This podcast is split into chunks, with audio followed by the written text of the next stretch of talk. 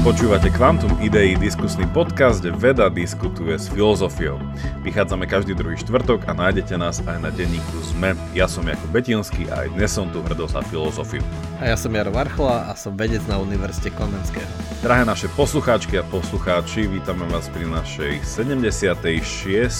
epizóde, v ktorej s Jarom nejako voľne aj nevoľne uvidíme, ako nám budem. Nebolo minulé celkom nevoľno, ale tak skúsime tak nejako voľne nadviazať na uh, to, o čom sme hovorili. A teda už nebudeme úplne, že uh, ja sa možno ospravedlňujem, ak to minule bolo z mojej strany viac ako recenzia knihy, i keď čak, jak som si to mohol dovoliť, keď som ešte nedočítal, lebo všetok cool stuff je až na konci tej knihy takže za to sa ospravedlňujem, že som jej takto dal po nose. Ale dnes by sme sa chceli rozprávať skôr o tom, čo sa zvykne nazývať e, deontológia Immanuela Kanta, ako jeden z tých troch spôsobov na hľadanie tej odpovede, že čo je to tá správna vec, ktorú by som mal spraviť, ako byť dokonalý. Takže ako začneme, Jaro? No môžeme začať e, tým trolley problémom, ktorý e, je tiež akože takým plodným, čo sa týka počtu memečiek, eh, ktoré sú o ňom. Určite ste už nejaké videli. A možno sa vďaka tomu, že eh, tak akože Jakub nám to filozoficky vysvetlí, a tak sa ešte viac zasmejete do budúcnosti, čo už je akože dobrý cieľ sám o sebe, že keď už pre nič iné chápať filozofiu, tak aby sme sa lepšie zasmiali na tých intelektuálnych memečkách. Niekedy som fakt šťastný, že niektoré veci poznám, je to také, je to zábavnejšie potom pozerať tie memečka. No, tak pri troli problém, tak ja to môžem predstaviť, ako ty to vyriešiš.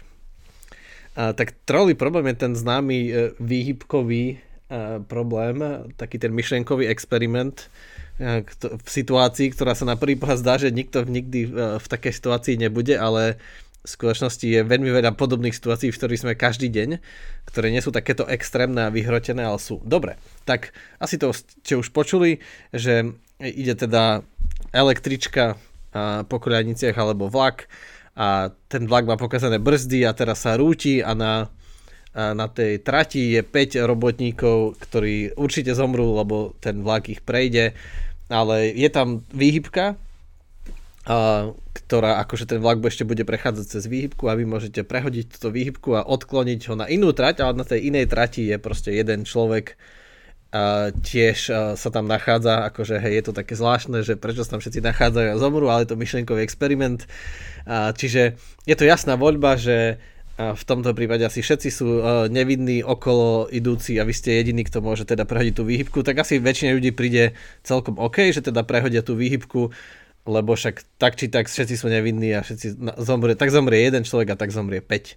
A, takže to je tak, ale potom zrazu, že keď sa to urobí taká variácia, a, a kto, kto už nám musí pomôcť rozriešiť ten kant a tá deontológia je, že a, čo, ale čo musíme Michaelovi Schroevi priznať, že, že tam nepoužíva veľmi tučného človeka, ale nejakého toho uh, muscle buildera, či ako sa povie, proste bodybuilder, nejaký takýto weightlifter.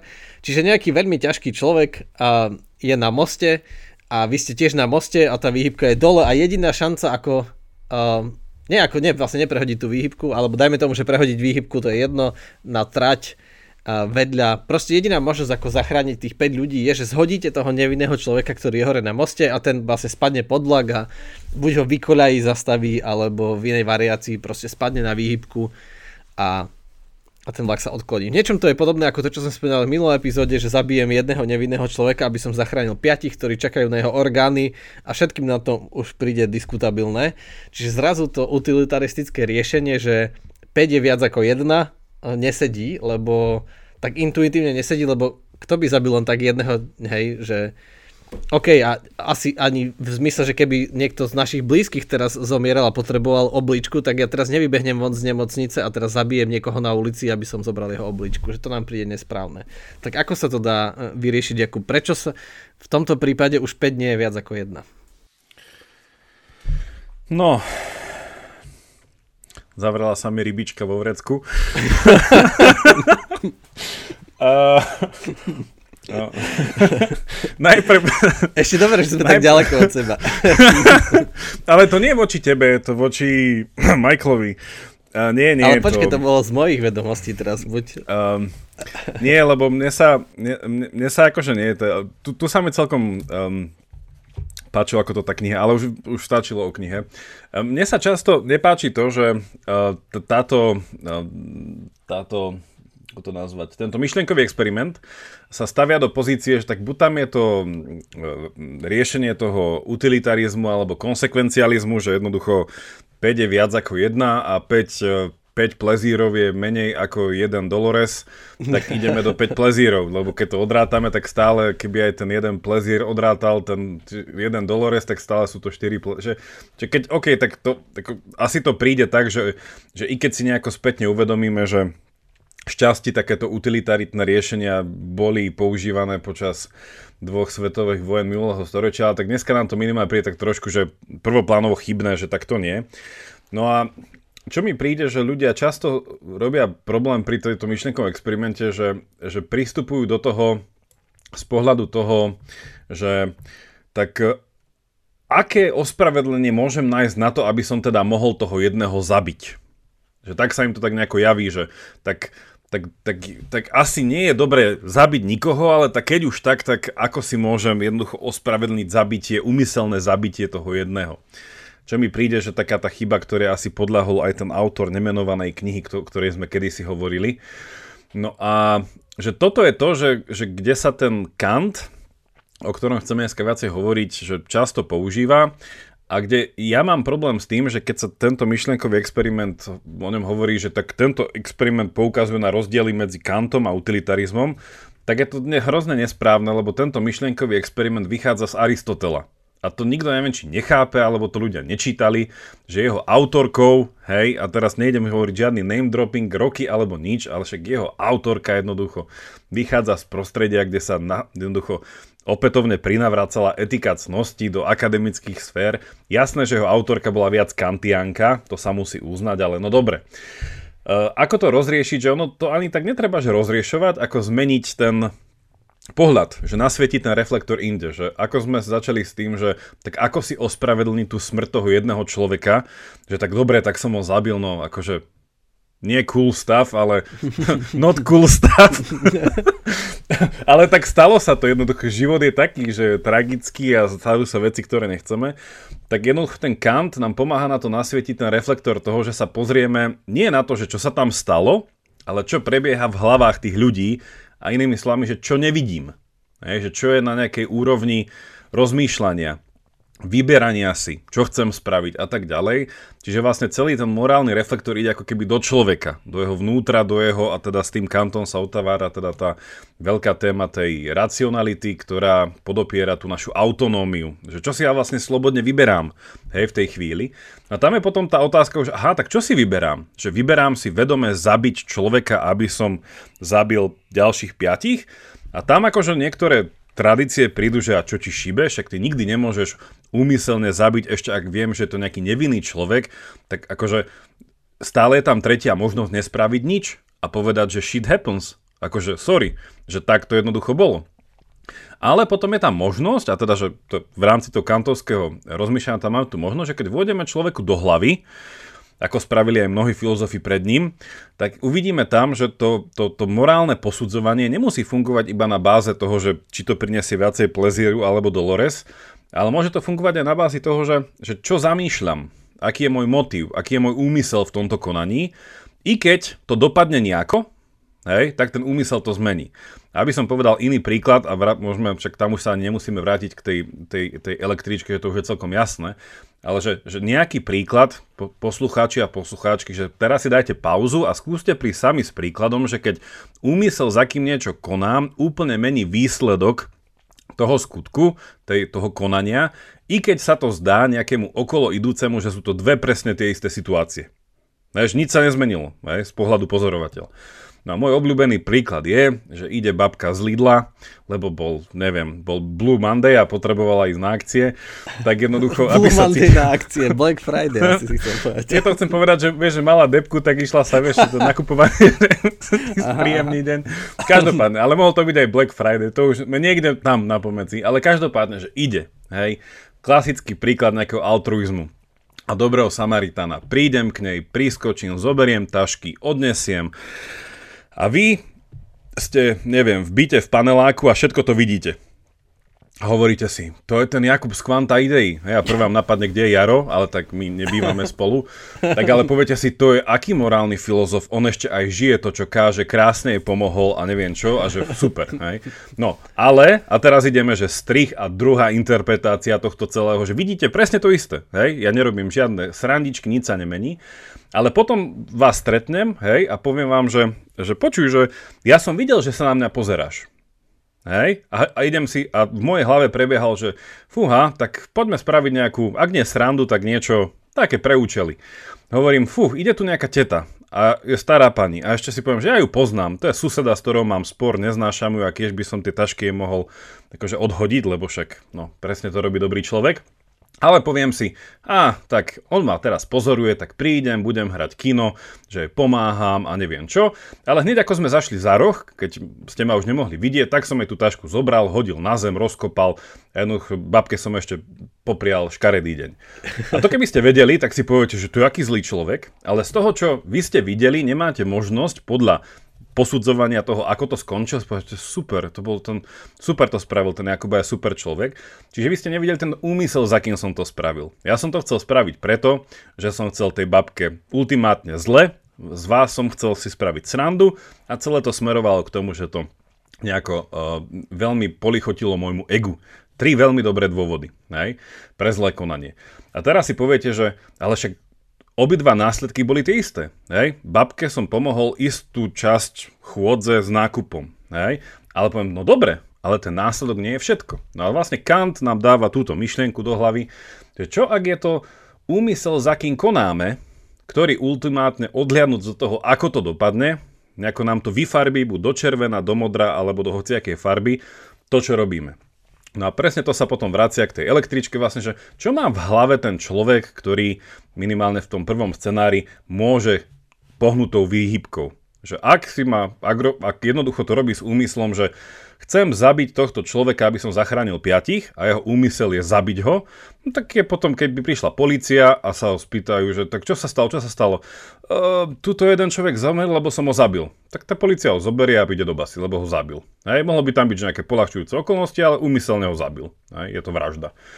Uh, to isté ako keby ho mal dobodať alebo akokoľvek inak zabiť, zhodiť z mosta, čokoľvek. A otázka potom je, že ale nedá sa tento, hej, a už nechcem to interpretovať, to už si spravte sami doma, že nedá sa to interpretovať aj nejako inak, že by ten človek nemal úmysel zabiť toho človeka, ale stále sa stalo, že on zomrie, tým, že potiahne tú výhybku. A tam sa potom roztvára plejáda interpretácií, možné, nemožné, ale toto ten Kant, takto nejako ten Kant funguje. Čiže dôležité je, on to nevolal úmysel, on to volal uh, motív, a volá sa to deontológia preto, lebo on teda z gréckého deon, to znamená povinnosť. A Kant tvrdil, že vždycky máme povinnosť konať s istým úmyslom, s istým motivom. A to možno Jaro môže doplniť, že, teda, že, že v čom, z čoho ten motiv má vychádzať a v čom je ultimátne zakotvený, ale uh, potom sa hovorí, že Kant, Kantovi jedno, či ste pri tom šťastní alebo nie. Máte povinnosť, da klein povinnosť a potom idete idete. To bol Nemec. To je bum, bum, bum, bum. tak, tak. A, áno, čiže je to také, hej, dá sa to e, rozriešiť tým, že, že v tom prípade um, hej, a, ale, ale ešte lepšie pre mňa riešenie, ja som myslel, že povieš to, že no nie lepšie, ale také, že, že krátko v tom mne sa veľmi páči, že čo všetci, teda všetci slušní ľudia, čo poznám, automaticky aplikujeme, ale možno to neviem pomenovať, je to, že, že s človekom je vlastne nemorálne narábame, keď človekom narábame ako s nástrojom na dosiahnutie vlastných cieľov. Čiže keď ten druhý človek pre nás je, je nástroj a nie teda cieľ nášho správania. Čiže v tom prípade je to nám to také, že na záchranu toho, tých životov piatich by sme buď už toho náhodného okolo idúceho v nemocnici alebo kde, E, alebo toho e, ťažkého človeka proste používame ho ako nástroj a teda na, na nejaký iný cieľ a to je akože dá sa zo všeobecne, že tiež také dobré pravidlo, to je ten praktický imperatív, um, že je to také nešeobecné. Ale áno, inten, že presne, že tie úmysly sú dôležité, že či chcem zachrániť piatich alebo zabiť jedného, že zabiť jedného nevinného človeka je vždy nesprávne. Ja to prepojím, čo si teraz povedal, aby to dávalo poslucháčom väčší zmysel. Ja som teda skončil s tým, že podľa Kanta je správne konanie to, ktoré vychádza vždycky z nejakého, nejakého dobrého úmyslu a tam sme nechali takú, také prázdne miesto, že čo je to ten dobrý úmysel a jeden z tých dobrých úmyslov, ako si povedal, je, je podľa Kanta, že dobré správanie je to, ktoré človeka, voči ktorému sa správam, nikdy neberiem len ako čistý prostriedok, ale ako cieľ sám o sebe, že mu dávam nejakú dôstojnosť. A tam je potom otázka, že bolo by zabitie niekoho umyselne preto, aby som piatich zachránil, že, že konám voči nemu ako k nejakému predmetu a nejako instrumentalizujem, tam zväčša by ľudia povedali prvoplánovo, že áno, tak by som to nemal spraviť.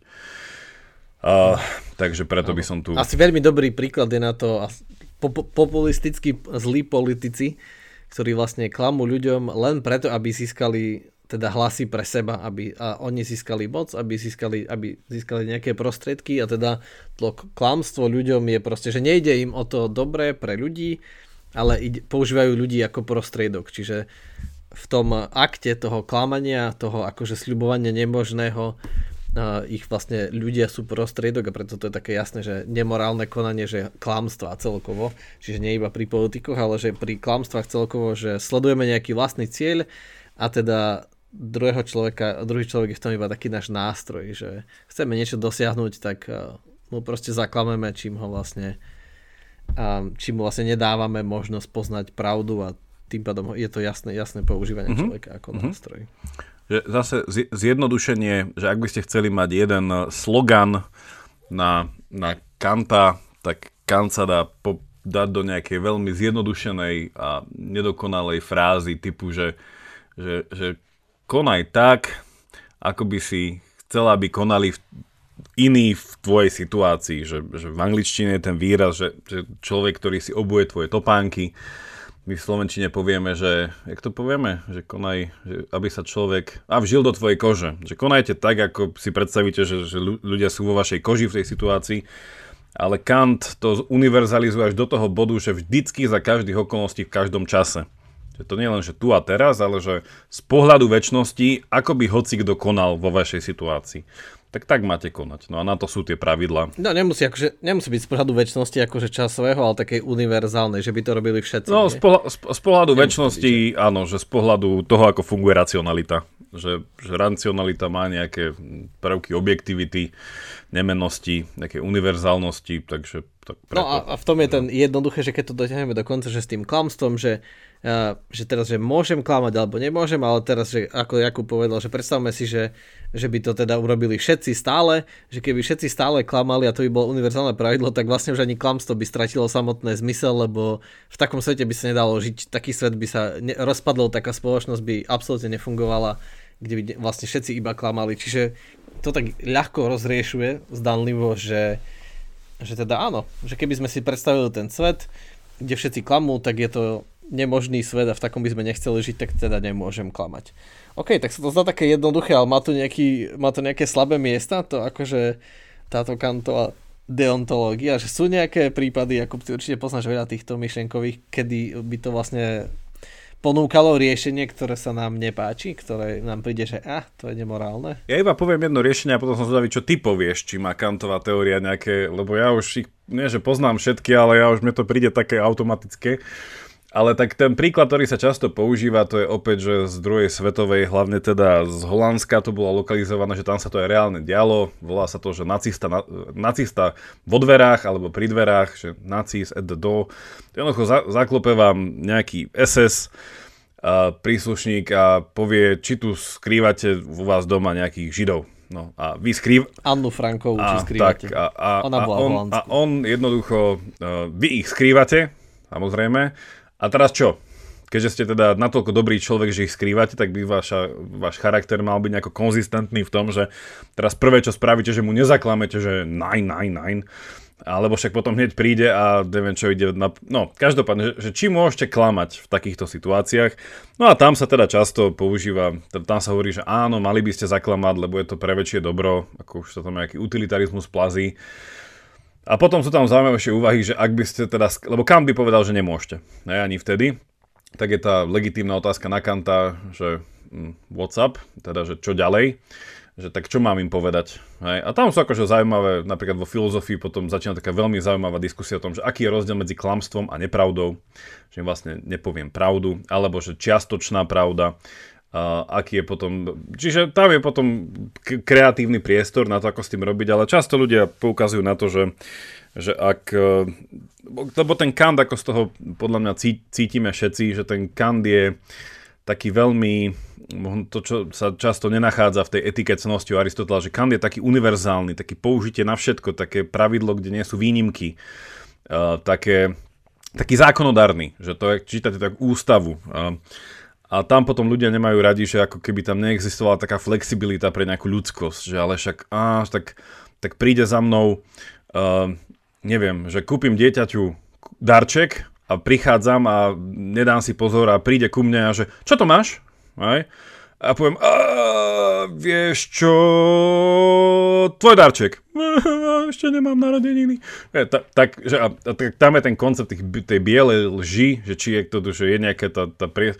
Čiže toto mu potom vyčítajú, že, že ten jeho systém taký... Je príliš rigidný, to... hej, neflexibilný. No, súhlasím. tak. No, tak akože ja za no. seba musím priznať, že že úplne racionálne rozumiem, že, že dáva to zmysel, ale že v tej extrémnej situácii akože e, nacistov vo dverách, asi by som klamal, teda asi určite, že e, je vtedy akože zdá, že šokujúce vymýšľať niečo, že len aby som dodržal nejaké maxima, že tu ide predsa o životy ľudí, aj, aj moje, aj tých e, tých e, židov, ktorých by som pot- e, hypoteticky ukrýval v tom príklade, že tam by som určite klamal, že to proste to sa mi zdá, že tam je veľmi malý priestor a časová tieseň a stres na to, aby človek vymýšľal, ako im to neprezradiť, ale zároveň neklamať. Ale zároveň vidím, že že toto, že aj tie malé biele lži vedú k svetu, ktorý je neobývateľný pre nás. A že keby nešlo o tak veľa, že keby to nebola otázka života a smrti, tak by som sa skôr zastával toho, že že keby teraz nešlo o to, že ma zabijú, ale niečo také, tak v zmysle, že by, som, by sme mohli povedať, akože zmenšíme nejako túto situáciu, že vlastne nemáte právo to vedieť. Že, alebo že vypadnite proste z, z mojich dverí, že to je môj domov, že to je moja vec predsa, hej.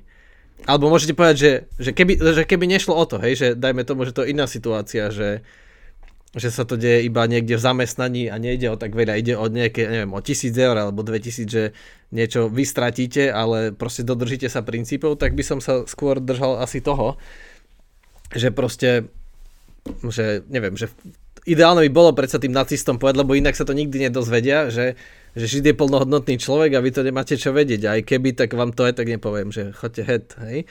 Ale som, uh, lenže v tej situácii je to samozrejme nemožné a asi nikto by sa tak nerozdoval, ale v menších situáciách to jasne vidím, že to je zo všeobecniteľné a, a teda určite užitočné nasledovať.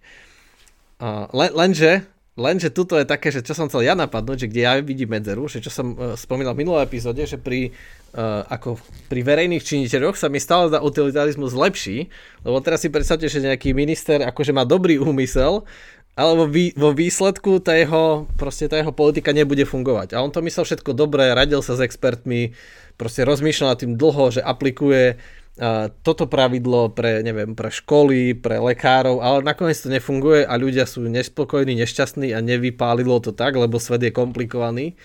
Proste, tak uh, nemôžeme ho zachrániť tým, že OK, že tvoj úmysel bol dobrý, tak teda si dobrý politik a ostávaš, že asi tu treba pristúpiť k tomu utilitaristicky, lebo však nie je to o tom, že teraz neodsudíme ho, že ty si nemorálny človek, ale že v tom, či, či je politik, tak zrazu povieme, že tak asi by si mal rezignovať. Teda lebo to nevyšlo. Že musíš za to prebrať zodpovednosť, teda ako keby, že si zlý politik, rezignuješ. Táto tvoja uh, legislatíva, tento tvoj návrh bol zlý. Mne napadlo, že keď uh, sme hovorili o tom, či zaklama tomu nacistovi alebo nie, tak jeden taký americký morálny filozof, ktorý asi tiež je vtipný ako Michael Schur, a on navrhoval taký, taký, že, tak, taký variant, že je to, pri, že je to uh, veľmi príhodná chvíľa, keď toho nacistu môžete učiť morálnu filozofiu. Že, máte ho, má, má, že to je tá chvíľa, keď mu máte povedať, že ako aj ty si povedal, že vy nemáte nárok na túto informáciu, či už je... Pra... A treba tam presne vstúpiť do toho, že že to také rozlišovanie, že kto je človek, akú má hodnotu a prečo vlastne robíte, čo robíte a vlastne mali by ste dopriať tomu, uh, tomu SS uh, tomuto príslušníkovu nejakú, nejakú možnosť na nejakú morálnu tú metanoju. A už keď sa rozhodne vás zastreli, tak you did your best, že teda tam aj tak vám, aj, a vám ide o život, čiže tváriť sa také, že ja vtedy neriskujem nič, len riskujem ten život tých týchto, že on to je tak zväčša, ak sa nemilím končil, že ak ich u vás našli, tak vás zastreli tiež, takže to zase nie je prípad toho, že vy nič neriskujete. A keď už riskujete všetko, tak prečo neodísť aspoň v štýle. A, takže to bolo to, to, to k tomu, ale mne napadlo, že keby ja som mal, keďže to musím ladiť tak s humorom, aby som bol, učím sa popularizačne hovoriť o morálnej filozofii, tak moja kritika Kanta by bola asi v štýle pelíšiek a, Kanta, a, a, a Kantov veľký systém, ktorý, lebo to je systém, to je, to je taká úplne teória, každá skrutka je na správnom mieste, a, tak by som to tak opísal tou frázou z pelíšiek, že teda to musel dať příšernou práci. Přitom taková blbosť, co? A, Takže, takže nie, to by som mu to by som mu. Akože ten, že dáva to vo veľkom zmysel. Tu opäť ja by som sa vrátil k tomu, čo sme hovorili aj v minulej epizóde, že ono Kant má za svojim morálnym systémom jasnú metafyziku. A, takže tam to treba hodnotiť podľa toho. Kant bol aj teológ, čo viem, tak aj študovaný uh, protestantský pastor.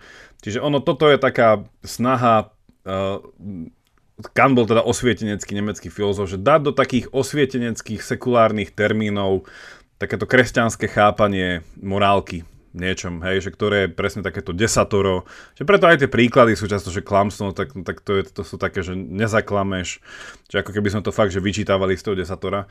Takže ten, tá, tá hlavná kritika podľa mňa, že však je na to odpoveď, ale pre mňa tá hlavná kritika je, že ten jeho kolosálny systém je, formálny bez obsahu. Že, že keď si povieme, tak OK, tak konaj tak, ako by si chcel, ako by všetci konali, no a tak čo keď všetci budú chcieť konať tak, ako, ako začínala tá, tá kapitola v tej knihe. Čo ak budeme chcieť, keď ľudia zo srandy môžu udrieť svojho priateľa a všetci si povedia, že jej, to keby sme všetci robili, tak potom to môžem spraviť. Takže keby sme mali celú spoločnosť, ktorí sú masochisti. Čiže keby sme mali celú spoločnosť, dajme tomu ľudí, ktorí nie sú dokonalí neviem, a dbajú na svoj prospech. Že potom by sme tiež mali šakovaké tieto. Čiže ten problém je, že to predpokladá ako keby existenciu nejakého dokonalého človeka, opäť alúzia na niečo náboženské.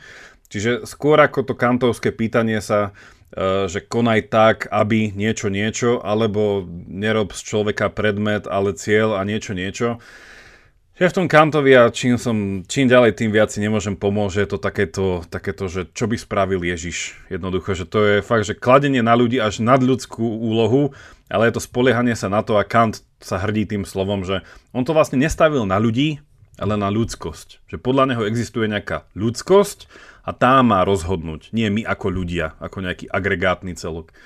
Tak neviem, ale, ale je to akože brutálny systém a mm-hmm. je to v mnohom pravdivé, Hej. ale že pre mňa, mne sa to hrozne páči, lebo to veľa zdieľa z etikou cnosti. Takže ja by som, a Kant tiež hovoril o cnostiach, to sa málo kedy o tom hovorí, Takže mne sa, akože Kanta by som bral skôr ako tých utilitaristov. No to akože samozrejme ja v tom vidím, že je to racionálnejšie, veď aj má to taký podklad racionálnejší, utilitaristi to čisto empiricky hodnotili na základe toho, čo sa stane, ale vidím to jedno také mierne logické protirečenie, že keď si máme predstaviť teda ten svet, že v ktorom je to, sa stane to naše konanie univerzálnym pravidlom, a, tak vlastne, ale, a, ale zároveň to, že ako si to predstavujeme, to je taká utilitaristická predstava, lebo my, tam, my si nepredstavujeme ich vnútorné nastavenie, my si predstavujeme vonkajší výsledok. Čiže zrazu si predstavujeme tie consequences, tie viditeľné dôsledky. Že, že keď urobím tento myšlenkový experiment v hlave, že predstavím svet, kde by všetci klamali, tak ja si predstavujem tie dôsledky, že ako by ten svet vyzeral. Lebo ja neviem si predstaviť svet, kde vidím iným dovnútra do hlavy, že vidím iba sebe do hlavy, a presne, že keď sú tí ľudia nejakí divní, ja si znova predstavujem tie dôsledky. Čiže na jednej strane sa zdá, že Kant hovorí, že dôsledky nie sú dôležité, dôležité je to, ten, ten úmysel, náš úmysel nasledovať to univerzálne maximum, teda to najväčšie dobro, na ktoré sme racionálne prišli. Lenže ako sme na ňo racionálne prišli? No prišli sme tak, že sme si urobili nejakú empirickú predstavu, teda sme si v hlave predstavili svet a s jeho dôsledkami. Čiže zrazu tie dôsledky aj majú zmysel, aj nemajú. A v tom je taký, že aj celá kantová filozofia, že v čom ja ju vnímam problematicky je, že, že tak ako on nakreslil takúto neprekonateľnú hrubú čiaru medzi tým, čo je a tým, čo poznáme, tak to je proste neudržateľné a nemožné nakresliť takú hrubú čiaru. Čiže jednak je to veľká myšlienka, ktorá neuveriteľne zmenila moderný svet a vlastne aj na, často na tých západných výborných univerzitách je Kant, najviac predmetov z filozofie má v názve Kanta, že Kant je taký nový Aristoteles, nový Platón, že je taký najčítanejší a najobľúbenejší medzi modernými filozofmi a mnohí jej povedia, že sa skutočná filozofia začala až Kantom. Ale tá jeho myšlienka je, je taká radikálna, pre mňa neudržateľná v tom, že ako náhodou nakreslím takú hrubú čiaru, tak som sa odrezal od, od toho, čo je a to je jediný aj vo vede napríklad jediný test skutočného poznania je, že musím urobiť nejaký double check s realitou, že najprv to odpozorujem z reality, potom sa aj to znova spýtam, že či to ozaj tak funguje, či to pravidlo, ktoré som odvodil, že um, neviem, je to také... Znie to veľmi dobre, ale je to ťažko aplikovateľné, že skôr sa mi zdá, áno, už Jakubovi dávam slovo, nech to uvedie správne, iba tak akože tak laicky poviem, že, že to, čo sme povedali v minulé epizóde, že keď rozmýšľam nad sebou, a nad svojim osobnostným rastom, tak často je to podobné také etikет cnosti veľmi zjednodušene, že aj keď mi to nepriniesie, keďže študujeme, chodíme cvičiť, e, alebo stará, staneme v noci k dieťaťu a robíme veci, alebo ideme proste na nákup, alebo proste ideme spať, keby sme ešte radi pozerali ďalšie tri epizódy seriálu. Že proste v, v krát, e, často myslíme na svoje dlhodobé šťastie, na svoje flourishing pri sebe a pri zase pri verejných, že sme takí utilitaristickí že väčšinu v praktickom živote nemáme čas zamýšľať sa nad tým, keďže keď e, učíme, keď, ved, keď pracujeme v týme, že čo iba tak rýchlo vyhodnotíme tak utilitaristicky, že čo ako prinesie a tak ďalej. Čiže toto je také, že ideálne, ale také, že najťažšie aplikovateľné. Ale Jakub, uveď to na... posun to vyššie. Alebo nižšie. Aby som začal nejakým vtipom, ale teraz mi žiadny nenapadá. Um, vieš čo, ono, hej, všetko, čo hovoríš, je takým pozvaním ísť hĺbšie do Kanta, že začítať sa viac. A že Kant sám, však ty asi vieš, že on teda napísal šeličo, ale on teda známy tými svojimi troma kritikami. Prvá je tá kritika čistého rozumu a tá je z uh, konca 18. storočia sa mi za 1781, tak nejako. No a on tam vlastne prichádza na to, čo bola tá jeho tá tzv. kopernikovská revolúcia, že existujú tzv. Že synteticky a priorné poznanie. Hej, že syntetické v zmysle, že nejako empirické, a priorné, že neempirické. Čiže to bol taký oxymoron. No, zjednodušene, aby sme nešli do tohto, ten povedal niečo také, že sú isté pravdy, ktoré sú pravdivé vždy, že sú nezávislé od našeho empirična, ale naše poznanie ich môže potvrdzovať, že vlastne nejako ich predpoklada. A on tam vlastne potom toto dáva ako príklad, to, že spôsob, ako uvažujeme. Hej, preto on je big guy čo do racionality, lebo on hovoril, že prišiel na pravidla, ako rozmýšľame, že, že ako keby prišiel na nejakú základnú matematiku alebo nejakú tú štruktúru tej, tých, vzťahov našich myšlienok, kde hovorí, že sú nejaké nevyhnutné spôsoby, ako všetci premýšľame, aj keby sme sa nezhodli v tom, že k akým záverom prídeme. Hej, že on ich volal, že sú to nejaké že a priorné intuície, rozmýšľania, hej, že napríklad, že každé rozmýšľanie je nevyhnutne kauzálne. Čiže my nevieme nekauzálne rozmýšľať, že nevieme rozmýšľať uh, ne časovo priestorovo, že my nevieme, akože, že, že abstrakcia stále má nejaký predpoklad, že no, a tá pointa, že, že, že na tom to nezáleží, čo som teraz povedal, ale že pointa je, že, že toto, čo sa číta o týchto imperatívoch a toto všetko, čo sme tu dali dokopy, tak ono to treba chápať v takom kontexte tej knihy, ktorú napísal nejakých 13 rokov neskôr ako túto prvú kritiku, ale teda sa to tam dosť na to nadvezuje. A ona sa volá, že, a ten názov samotný je veľmi zaujímavý pre naše bádanie, ona sa volá, že základy metafyziky mravov v našom preklade, alebo neviem ako je to po nemecky, ale po anglicky je to, že uh, buď že The Metaphysics of Morals, alebo že Groundwork for the Metaphysics of Morals. No a tam je tá základná otázka späť, že, že, metaf- že že morálka a pojednávanie o tom, čo je správne, je metafyzicky ukotvené. Hej? A metafyzicky znamená presne toto a priorne. Že nejakým spôsobom jednoducho, že je to racionálne uchopené bez empirických nejakých týchto pozmien. Čiže vlastne on čo hľadá, Hej? A tam jednoducho by nemal pravdu ten, ktorý by ho interpretoval, že ten jeho systém aj tak podlieha tomu, že ten tento, ako má každý žiť, hodnotíme podľa reálnych konsekvencií v živote, tak toto nie je správne, lebo Kant sám rozlišuje dva druhy týchto pravidel, podľa ktorých konáme. Jedno je to, ako bolo opísané tebou, že sa to volá, že, že hypotetické imperatívy. A to je, že ak niečo, tak niečo. Hej, ak chcem nejaký záver, musím k nemu prispôsobiť moje konanie a teda dôvod pre to konanie. A to sú že také tie, tie empirické akože konania, že lebo ich viem nejako, nejako verifikovať. No ale toto, čo, o čom my sa rozprávame, že hľadáme ten univerzálny nejaký princíp, ako aj ty si povedal, že, že ľudia nie sú veci a musíme sa k ním, nemôžeme ich instrumentalizovať, alebo že konaj tak, ako by si chcel, aby každý konal a ešte nejaké ďalšie dve formulácie tohto pravidla tak on to nazýva, že to je kategorický imperatív, nie hypotetický. A ten kategorický presne nadvezuje na tú metafyzickosť tom, že to je vec kategórií, v ktorých každý musí rozmýšľať, ak rozmýšľa správne. Tým pádom podľa neho morálka je ako keby vopred daná, alebo niečo také, že my iba objavíme podobne ako nejaký matematický jazyk a je na tebe, či to spravíš a budeš žiť teda nejaký ten, on by nepovedal, že dobrý život, ale správny život, lebo u, u Kanta máme to rozlíšenie, ktoré Možno ste nad tým niekto rozmýšľal, že, že prečo sa veľakrát rozlišuje medzi dobrým a správnym konaním. Hej, right or wrong, správne a nesprávne a dobré a zlé.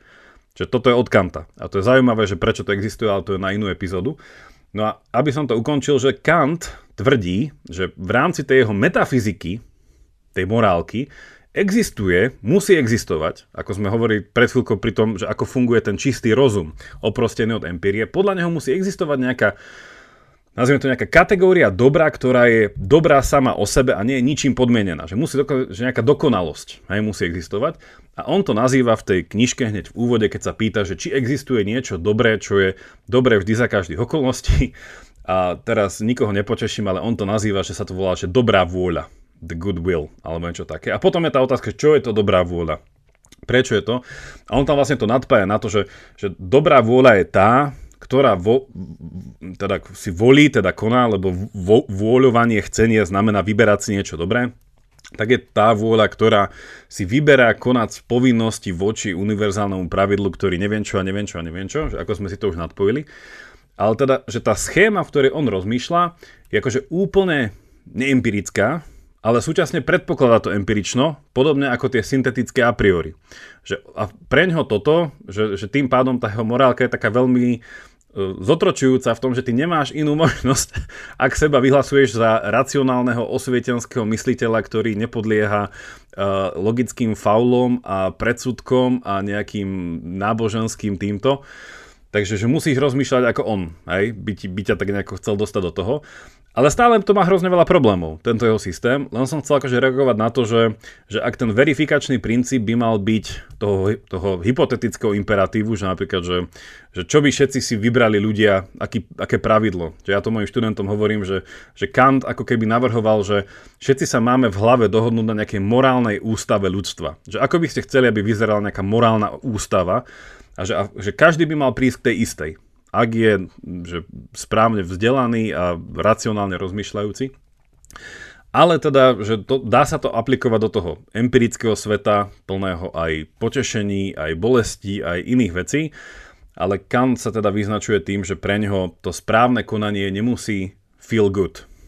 Hej, práve naopak sa často kritizuje Kant, že on akoby tak hovorí, že čím viac seba záporu v tom je, tým je to správnejšie. Hej? Že, že, že často toto sa mu pripisuje. Čo opäť, že to podľa mňa nie je správne, ale má to nejakú tú intuíciu toho, že opäť tá metafyzika, čo je za kantom, on má skôr pocit, že ten svet je akoby nastavený v tom, že to dobré sa koná ťažšie ako to zlé. A opäť, to je veľký metafyzický predpoklad, že to dobro je v podstate nesamozrejmosť. Hej? A teraz otázka je, že či to bolo isté aj utilitaristoch. Tam je to skôr také, že tá, tá, to potešenie prichádza akoby automaticky, len si treba dať pozor, či tým potešením neubližujem. Lebo aj to sa dá. Že príliš veľa potešenia ublíži, príliš málo, alebo že, že opäť, a že pre mňa vždycky dobré pri tomto je, že sa spýtať, akú majú metafyziku, hoci kto z týchto etických teórií, ale Kant je v tomto konzistentný, že on to naozaj prepája. To svoje hĺbšie chápanie až do, až do toho morálneho, no. Bol to velikán, bol to velikán. Čest jeho pamiatke. bol, bol velikán a, a určite, hej, znie to tak akože konzistentne a fajn, ale má to znova ten problém, že, že sú nejaké veci niekde tam v tom realme dokonalom a ťažko prístupné a my teda, teda ale sú stále pravdivé a my ich musíme nasledovať a nič nám neostáva, lebo proste tak to je. Ale to je také, no to je také ťažko, akože, že ako si to overiť, že keď niečo, niekto niečo stanoví, že je to proste tak, tak sa to nedá nejako overiť, lebo proste povie, že to je dokonalé, absolútne a teraz, že, mm, že ne, ne, nevieš to nejako overiť. Že je to také mm, problematické. A tak však vieš, prečo Kanta nemali radi? Lebo však Kant prišiel s tým rozdelením, že je svet sám o sebe, ten numenálny svet, ktorý nikto nevie spoznať, lebo náš rozum je limitovaný a potom je ten fenomenálny, ako sa nám to javí a že ten, že vlastne aj v ňom žijeme tú morálku. Čiže toto rozlíšenie je ako, že, a doteraz toho žijeme, lebo to je to rozlíšenie, z ktorého sa potom vyvodilo to, že je nejaký, akože až sekundárne, terciálne, že je nejaký svet jednoducho subjektívnych hodnôt, to je to, ako sa nám veci javia a je to veľmi emotívne. A potom je nejaký svet vedeckých faktov, ktoré ale nemajú s tými hodnotami nič. Hej? A nejakým spôsobom ich Hej, ale to už je iba zlá no, interpretácia. Je to, už, je to už Kantovi a preto napríklad hneď ďalší fešák, čo prišiel po ňom, Hegel toto totálne odmietol. to rozlíšenie. Takže... Tak, tak, tak. Že, že v, tom, v tom je to áno milné, lebo, lebo vlastne aj vedecké veci, aj vedecké poznanie je tiež iba fenomenálne, to sú tiež fenomény, lenže zase dá sa ľahko ukázať, že nemôžu byť tie fenomény odstrihnuté od toho a nejako k ním nemáme prístup, že nemáme k tomu, ako je svet sám o sebe, lebo lebo ten svet tu je a teda my sa ho môžeme akože pýtať nejaké otázky a zisťovať, že ako je postavený, akú má štruktúru. Čiže nedáva to zmysel, že by to bolo tak odstrihnuté, proste, že to je také, že keby to bolo úplne odstrihnuté, tak vlastne to sú e, dva rôzne svety. Ako keby paralelné a to už je vlastne e, absurdné, že ako náhle by boli úplne paralelné, nejako neprepojené, tak potom je iba jeden. Je jeden relevantný a ten druhý nie je vôbec relevantný. Lenže ako náhle ten hĺbší svet, teda svet sám o sebe, teda ako sa to povie, také, také krásne slovo, že tak preniká do toho emanuje, tak to je to slovo, že tak emanuje do toho sveta fenoménov, tak potom tým, že do, do neho nejako emanuje, že do neho nejako preniká, je ten druhý svet fenoménov je na ňom postavený, tak tým pádom sa dá nejako ísť ku koreňom a dá nejako odvodiť. Uh, áno, tam už začína tá mystika, ktorou my sme známi. Lebo ako by povedal Wittgenstein, to je v rámci tohto rozdelenia to, o čom nemôžeš hovoriť, o tom musíš mlčať, ale to neznamená, že to neexistuje. To je iba nad rámec nášho jazykového aparátu. Čiže v niečom, čiže v niečom aj na toto Kant akože udieral, že náš jazyk jednoducho nie je schopný ísť nad seba a rozmýšľať sám o sebe do takej miery, že by mal iný jazyk na, použ- na chápanie vlastného jazyka. Čiže my sme taký, taký, taký, taký, ako by som to nazval, taký semantický, sebareferenčný systém, že my sa chápeme skrz seba. A to všetko ostatné iba od nás nejako odvodzujeme, alebo teda nejako to. Tak možno akože to tým, tu, tu, to nepoznateľné, to tam niečo odvodzoval, ale neviem, no, je to, zase treba by sa spýtať, že, že prečo sa vlastne, podľa mňa už posluchač nejaký sa pýta, že a prečo vlastne toto sú nejaké, nejaké teórie toho, ako správne konať, už sme dávno 100 rokov za nimi, veda nás posunula ďalej, psychológia nás posunula ďalej, neurológia nás posunula ďalej, však už nemáme nejakú raz a navždy lepšiu správnu odpoveď na to, ako správne konať. A vtedy príde Jaro a povie,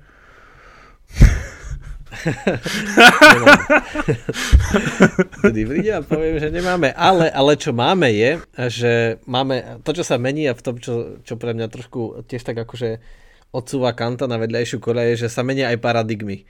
Že, že to, ako sa pozeráme na svet, že tie pravidlá rozmýšľania, áno, že niektoré stajú, že nemôžeme rozmýšľať nelogicky, lenže dnes už máme viacero druhov logiky.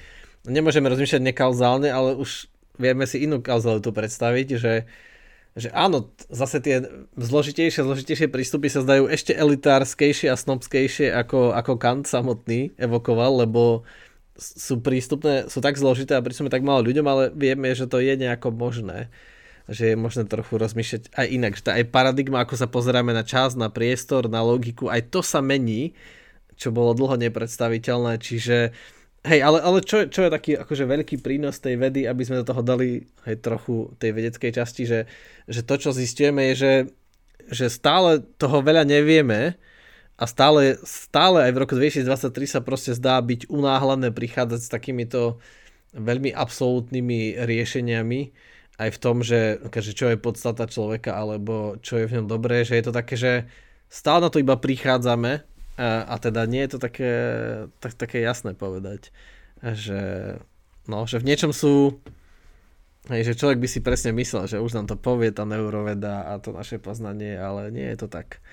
Uh, hej, ale, ale mohli by sme sa však, to, to by bolo úžasne zaujímavé prepojenie s tou neurovedou, že čo sa deje v tom našom mozgu, alebo s tou evolučnou psychológiou, alebo s čím, že prečo nám to príde nesprávne, ako sme hovorili, že prečo hodí toho ťažkého človeka, že čo sa tam deje, čo nám to blokuje, že, že napriek tomu, že to nepoznáme, že prečo to nejako to funguje, že nemôžeme narábať s tým človekom. Čiže to by bolo a veľ, veľmi akože sa na to úžasné pozrieť, ale nenašiel som ešte, uh, nenarazil som teda, až tak veľa som nehľadal taký, takú štúdiu, ktorá by to ukazovala. Že trolí problém uh, v neurovede, že čo sa to v mozgu deje, keď teda hádžete toho človeka alebo prehadzujete výhybku. Takže neviem, či by to bolo až také prínosné, alebo nie. Dobre, tak asi sme už tak ako postupne vyčerpali náš čas, ale ešte sme vám nepovedali dôležitú uh, deontologickú vec, tzv. kvantový kvantový imperatív. Kvantové prepojenie. Je, dobre. Šípim tu nejaké kvantové prepojenie. že vlastne kvantový imper, imperatív ideí je, že vás pozývame, aby ste sa stali našimi patrónmi a podporili, e, aby ste prispeli k tomu, aby sa stalo univerzálnym pravidlom, univerzálnym maximum 3,14. My máme takéto nízke maximum univerzálne Čiže je, je, je to aj taká, že veľmi nás to poteší a je to zároveň taká tá morálna aj mierna finančná podpora v tom, že, že ľudia si to cenia a že tieto kvanta ideí a, a zároveň budete mať prístup k tým záverečným častiam, ktoré sú také a ešte vlastne, čo vám už dlhšie chcem povedať je, že a mňa to vždy tak odrádzalo, že viacero som, ale musím to povedať, že viaceré tieto uh, všelijakých tvorcov som sledoval a mi to tak prečo, že, že mali nejaký Patreon alebo že YouTube kanály vedecké a také, že až to je také, že dnes sa nechce na ďalšiu stránku registrovať a tak ďalej, ale je to ozaj hrozne jednoduché, sám som to vyskúšal a že podporil som cez Patreon uh, nejakých tvorcov. Takže je to ozaj super jednoduché, trvá to chvíľu a, a nás to veľmi poteší. A neviem ešte, Jakub, ty máš nejaký ja si myslím, že toto je najväčší kvantový imperatív, ktorý z pohľadu, z pohľadu ľudstva z pohľadu ľudstva je ten, ten správny. Takže preto je, pre, preto je aj v slove kvantum ideí, my sme sa pre, mali premenovať na kant um ideí, vieš, aby sme mali tento imperatív. um, tak, tak, je to, je to taký kantový imperatív aj zároveň. A teda keď Jakuba vidíte z, z okna paneláku na ulici, tak on, on, on vie, že sa pozeráte, čiže nebojte sa, nenachydajte ho robiť pozor. nič zle, on vie, že sa pozeráte. Môj altruizmus je vždycky sebecký, bacha na to. to je dobrý oxymoron. Dobre, tak s týmto oxymoronom by sme teda skončili a pozývame vás eh, podporiť nás do záverečnej časti a tak vidíme, počujeme sa teda, menej sa vidíme, viac sa počujeme teda o ďalšie dva týždne. Majte sa. Majte sa a poďte s nami do záverečnej časti. Ahojte.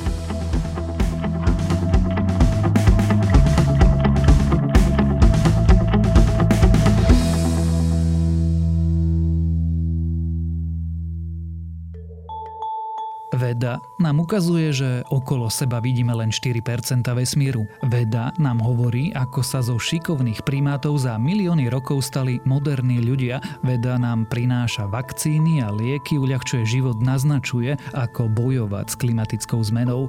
Ja som Tomáš Prokopčák a vedu milujem.